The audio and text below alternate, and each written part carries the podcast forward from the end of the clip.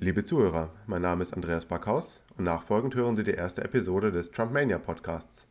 Ich hatte diese Episode ursprünglich mit Bild für YouTube aufgenommen und Sie finden sie auch weiterhin auf dem YouTube-Kanal von Tichys Einblick. Allerdings hatten viele von Ihnen zu Recht nach einer portablen Audioversion gefragt, die ich Ihnen hiermit nun gern zur Verfügung stelle. Auch alle zukünftigen Episoden werden Sie in dieser Form abrufen können, deshalb abonnieren Sie den Podcast auch gerne. Vielen Dank fürs Einschalten und jetzt viel Vergnügen.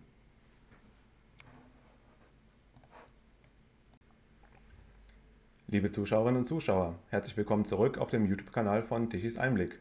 Mein Name ist Andreas Backhaus und ich möchte heute ein neues Format auf unserem Kanal beginnen, und zwar eins, das sich ausschließlich mit der Politik in den USA befasst. Mein Grund für dieses Format ist der, dass ich natürlich, wie Sie auch, sehr angeregt und häufig die Entwicklungen in den USA unter dem Präsidenten Trump in den deutschen Medien verfolge. Ich aber dabei aber oft das Gefühl habe, dass die deutschen Medien in dieser Angelegenheit nicht besonders hilfreich sind.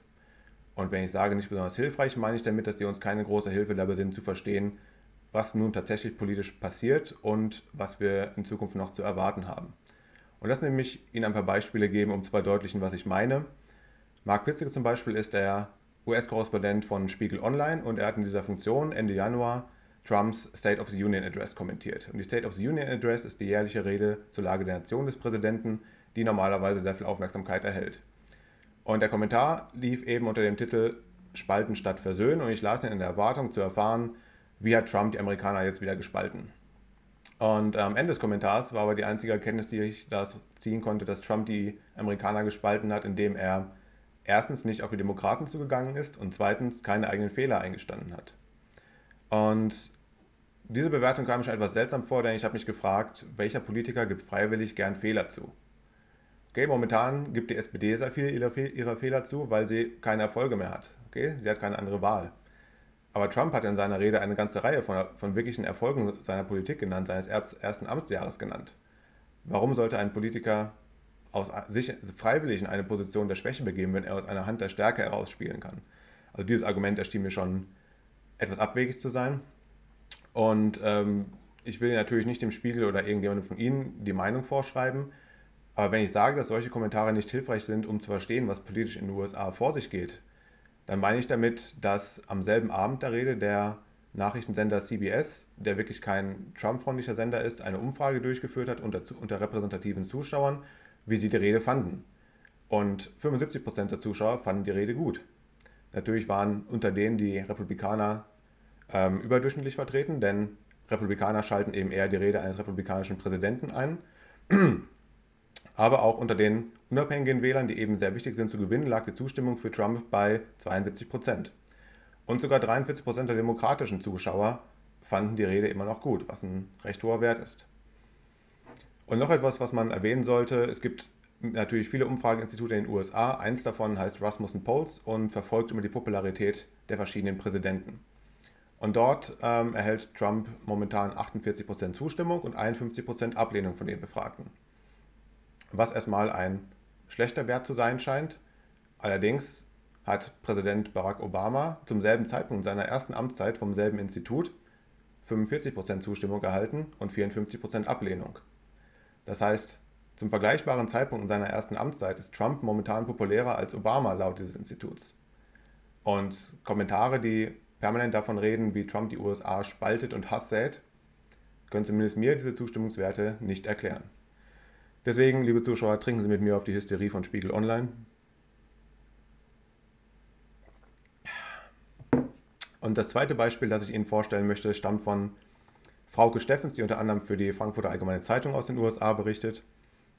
Und sie hat ein Interview mit dem amerikanischen Historiker Philipp Selikow geführt, dessen Meinung zu Trump in dem Titel kumulierte, Trump ist eher ein nationaler Sozialist. Und ich muss Ihnen bestimmt nicht erklären, wenn man sagt, er ist ein nationaler Sozialist, will man eigentlich sagen, er ist ein Nationalsozialist, er ist ein Nazi. Das heißt, Trump wird hier, wird hier so etwas wie eine Reinkarnation von Hitler gesehen. Und ähm, diese Trump-Hitler-Vergleiche sind da nichts Neues und sie werfen dann für mich aber immer dieselben logischen Fragen auf. Zum Beispiel, ob Trump schon ein nationaler Sozialist war, bevor er die US-Botschaft in Israel nach Jerusalem verlegt hat und damit Israel einen riesigen Gefallen getan hat? Oder ist er erst danach ein Nazi geworden? Oder war er schon Hitler, bevor die Arbeitslosenquote der schwarzen US-Amerikaner ihren historischen Tiefstand in seinem ersten Amtsjahr erreicht hat? Oder ist er erst danach Hitler geworden? Und äh, gegen Ende dieses Interviews sagt der befragte Professor auch noch, ich zitiere, eins kann ich sagen, diese Präsidentschaft wird vielleicht weniger an dem gemessen werden, was Trump tut, sondern mehr daran, wie das System darauf reagiert. In anderen Worten, es wird weniger eine Geschichte über das Bakterium sein, als über die Abwehrkräfte. Die Anhänger welcher Ideologie bezeichnen ihre Gegner nochmal als Bakterien? Sie sehen, es ist unglaublich viel Hysterie und wirklich absurde Hysterie im Umlauf. Und im Allgemeinen, wenn ich sage, dass ich mit der US-Berichterstattung der deutschen Medien unzufrieden bin, was möchte ich Ihnen dann in diesem Podcast ähm, quasi stattdessen anbieten? Und woher stammen meine Gedanken und meine Eindrücke über die Politik in den USA? Sie stammen natürlich nicht alle ähm, nur von mir. Ich informiere mich eben auch über Politik in den USA, aber ich benutze eben andere Quellen. Ich folge zum Beispiel Personen wie Ben Shapiro, der die Webseite Daily Wire betreibt. Und Shapiro ist ein junger, sehr konservativer Republikaner und er war auch ein früher Gegner von Trump, weil Trump ihm zu populistisch und viel zu wenig konservativ gewesen ist, um ihn als Präsidenten zu unterstützen.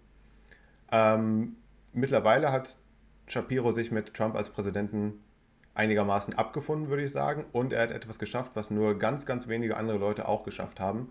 Nämlich er hat die, seine Maßstäbe für Kritik nicht geändert, nur weil es um Trump geht.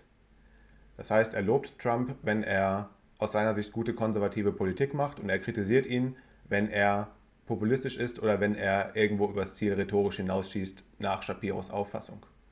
Und diese festen, verlässlichen Maßstäbe der Kritik in Bezug auf Trump zu finden, ist für mich meiner Ansicht nach fast unmöglich geworden. Und zum anderen verfolge ich beispielsweise Scott Adams, der der Schöpfer des Dilbert Comics ist, ähm, also gar nicht aus einer politischen Ecke eigentlich kommt, aber der Trumps Wahlsieg sehr früh, also sogar schon 2015 vorhergesagt hat. Und er hat diese Vorhersage getroffen auf Basis seiner Analyse von Trump ähm, und dessen Überzeugungskraft und Rhetorik, was ein sehr interessanter Blickwinkel ist. Und wenn Sie sich darüber hinaus mal einen Eindruck davon verschaffen wollen, wie stark polarisiert und gespalten auch in den USA die Wahrnehmung von Trump ist, dann empfehle ich die Website realclearpolitics.com. Diese Website sammelt jeden Tag die Schlagzeilen der großen Medien und ordnet sie einfach untereinander an. Das heißt, Sie sehen die Schlagzeile von Fox News direkt unter der von CNN oder der New York Times. Was man dort beobachten kann, wenn es um Trump geht, und es geht fast nur um Trump, ähm, sind die Titel und die Interpretation der vorliegenden Fakten oder dessen, was passiert ist, zwischen den verschiedenen Medien komplett gegensätzlich. Okay, und Scott Adams, den ich gerade erwähnt habe, der hat dafür eine nützliche Analogie entwickelt, nämlich die der zwei Filme, die wir auf derselben Leinwand sehen. Und er meint damit, wir haben alle dieselben Fakten mehr oder weniger zur Verfügung. Das heißt, es sollte sich, wenn wir rational und vernünftig sind, eigentlich dieselbe Interpretation dieser Fakten, dieselbe Realität, derselbe Film herausbilden. Aber wir sehen bei Trump ist das überhaupt nicht so. Wir sitzen zwar im selben Kino, im selben Land, ähm, wir haben denselben Wissenshintergrund, aber wir sehen zwei komplett unterschiedliche Filme.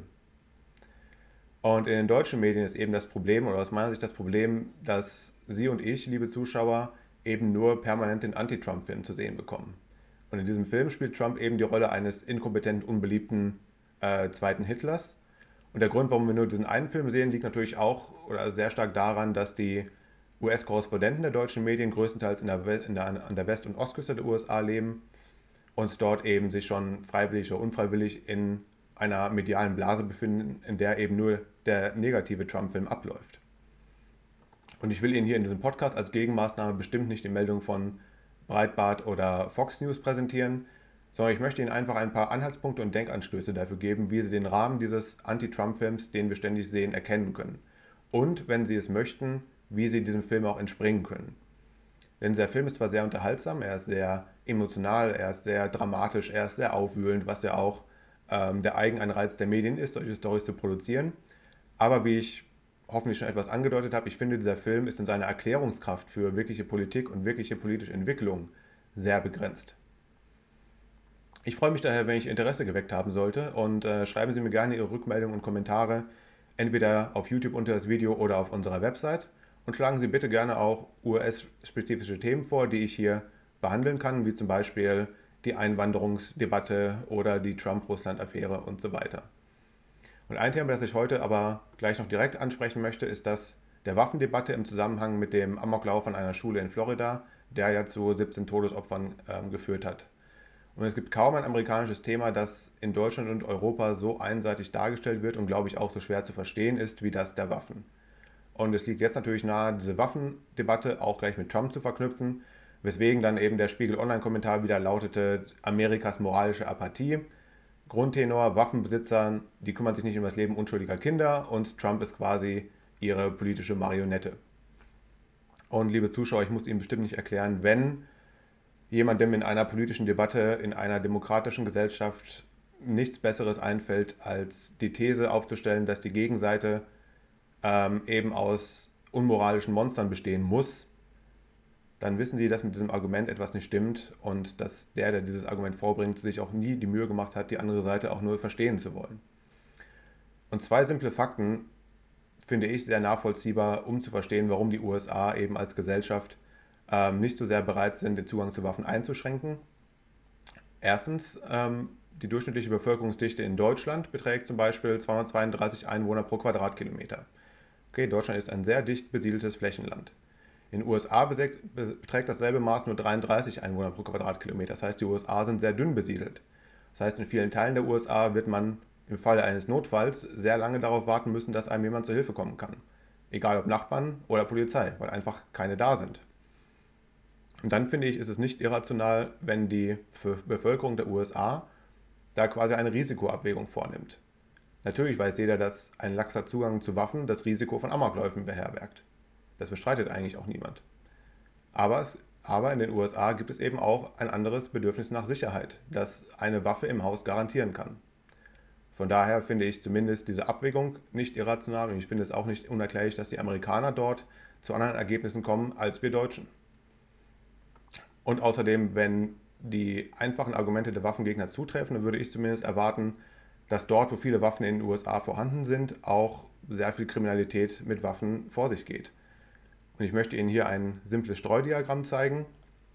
Auf der X-Achse sehen Sie den Anteil der Waffenbesitzer in US-Bundesstaaten. Und Sie sehen, in manchen Bundesstaaten sind Waffen so dermaßen verbreitet, dass 60% der Einwohner eine Waffe besitzen. Und auf der X-Achse sehen Sie die Zahl der Morde mit Schusswaffen pro 100.000 Einwohner, sprich die Kriminalität, die tödliche Kriminalität durch Waffen in den gleichen Staaten. Ich zeige Ihnen hier 49 von 50 Bundesstaaten. Ähm, der District of Columbia ist hier nicht enthalten, weil das ein Stadtstaat ist. Und alle Daten stammen von einer stammen aus offiziellen Quellen, die auf einer englischsprachigen Wikipedia-Seite zusammengetragen wurden. Die Seite heißt Firearm Death Rates in the United States by State, wo Sie die Quellen zu diesen Daten auch selbst finden können. Und diese Gerade, die ich Ihnen in dieses Streudiagramm eingezeichnet habe, soll eben den Zusammenhang zwischen diesen beiden Variablen andeuten. Und äh, mal angenommen, Sie sind Doktorand und Sie glauben, Sie haben eine tolle Idee für ein neues Forschungsprojekt und Sie wollen wissen, ob dieses Forschungsprojekt eine Zukunft hat und Sie tragen Ihre ersten Daten zusammen, dann machen Sie normalerweise so ein Streudiagramm, um nachzusehen, kann da was dran sein. Und wenn Sie so einen Zusammenhang sehen, wissen Sie, Sie haben ein Problem, denn das ist ein Nullzusammenhang. Das heißt, dort, wo es sehr viele Waffen gibt, gibt es nicht mehr Morde mit Schusswaffen als dort, wo es wenig Waffen gibt. Das heißt zumindest diese simple Intention der Waffengegner trifft auf Ebene der US-Bundesstaaten anscheinend nicht zu. Und ähm, zum nächsten Punkt der emotionalen Apathie, die eben Trump und den Waffenbefürwortern unterstellt wird, möchte ich eigentlich nur eines anmerken aus der deutschen Perspektive. Wie lange hat Angela Merkel noch mal gebraucht, um sich mit den Angehörigen und Hinterbliebenen des Terroranschlags vom Breitscheidplatz zu treffen? Ein Jahr. Ohne Kameras. Und wie lange hat Präsident Trump gebraucht, um sich mit den Angehörigen und Hinterbliebenen des Florida-Amoklaufs zu treffen? Eine Woche. Und er hat dieses Treffen live aus dem Weißen Haus übertragen. Deutet das auf ein empathieloses Monster hin? Nein. Steckt ein politisches Kalkül dahinter? Wahrscheinlich ja, genau wie bei den Waffengegnern. Aber Trump hat sich hier der Kritik ähm, wirklich sehr unmittelbar und sehr unzensiert gestellt und er hat damit etwas signalisiert, was nützlich für ihn sein kann. Ähm, er hat signalisiert, er nimmt diese Kritik ernst, er nimmt die Geschichten dieser Opfer ernst und er hat damit vielleicht einen ersten Schritt getan, um sowas wie überparteiliche Zustimmung zu einer Waffenreform zu erhalten. Und Trump kann das tun, weil die Republikaner ihm sowieso vertrauen. Sie vertrauen ihm dahingehend, dass sie nicht glauben, dass er die Waffen konfiszieren wird, wie es einige Demokraten gern möchten. Und die Demokraten haben jetzt zunehmend das Problem, dass es schwerer und schwerer wird, ihre Version der Geschichte von Trump als einem empathielosen Monster aufrechtzuerhalten. Und ganz nebenbei gesagt, die Demokraten stehen sowieso in keiner besonders starken Position, da einfach weil sie acht Jahre unter Obama legislativ in Sachen Waffen kaum etwas geschafft haben, was wirklich etwas verändert hat. Das soll es von heute aber von meiner Seite aus erstmal gewesen sein. Bis zur nächsten Episode des Podcasts finden Sie täglich neue Beiträge auf www.tichiseinblick.de. Zudem können Sie unseren YouTube-Kanal oder unser Magazin abonnieren, um auf dem Laufenden zu bleiben und folgen Sie uns auch gerne auf Twitter. Vielen Dank fürs Einschalten und bis bald.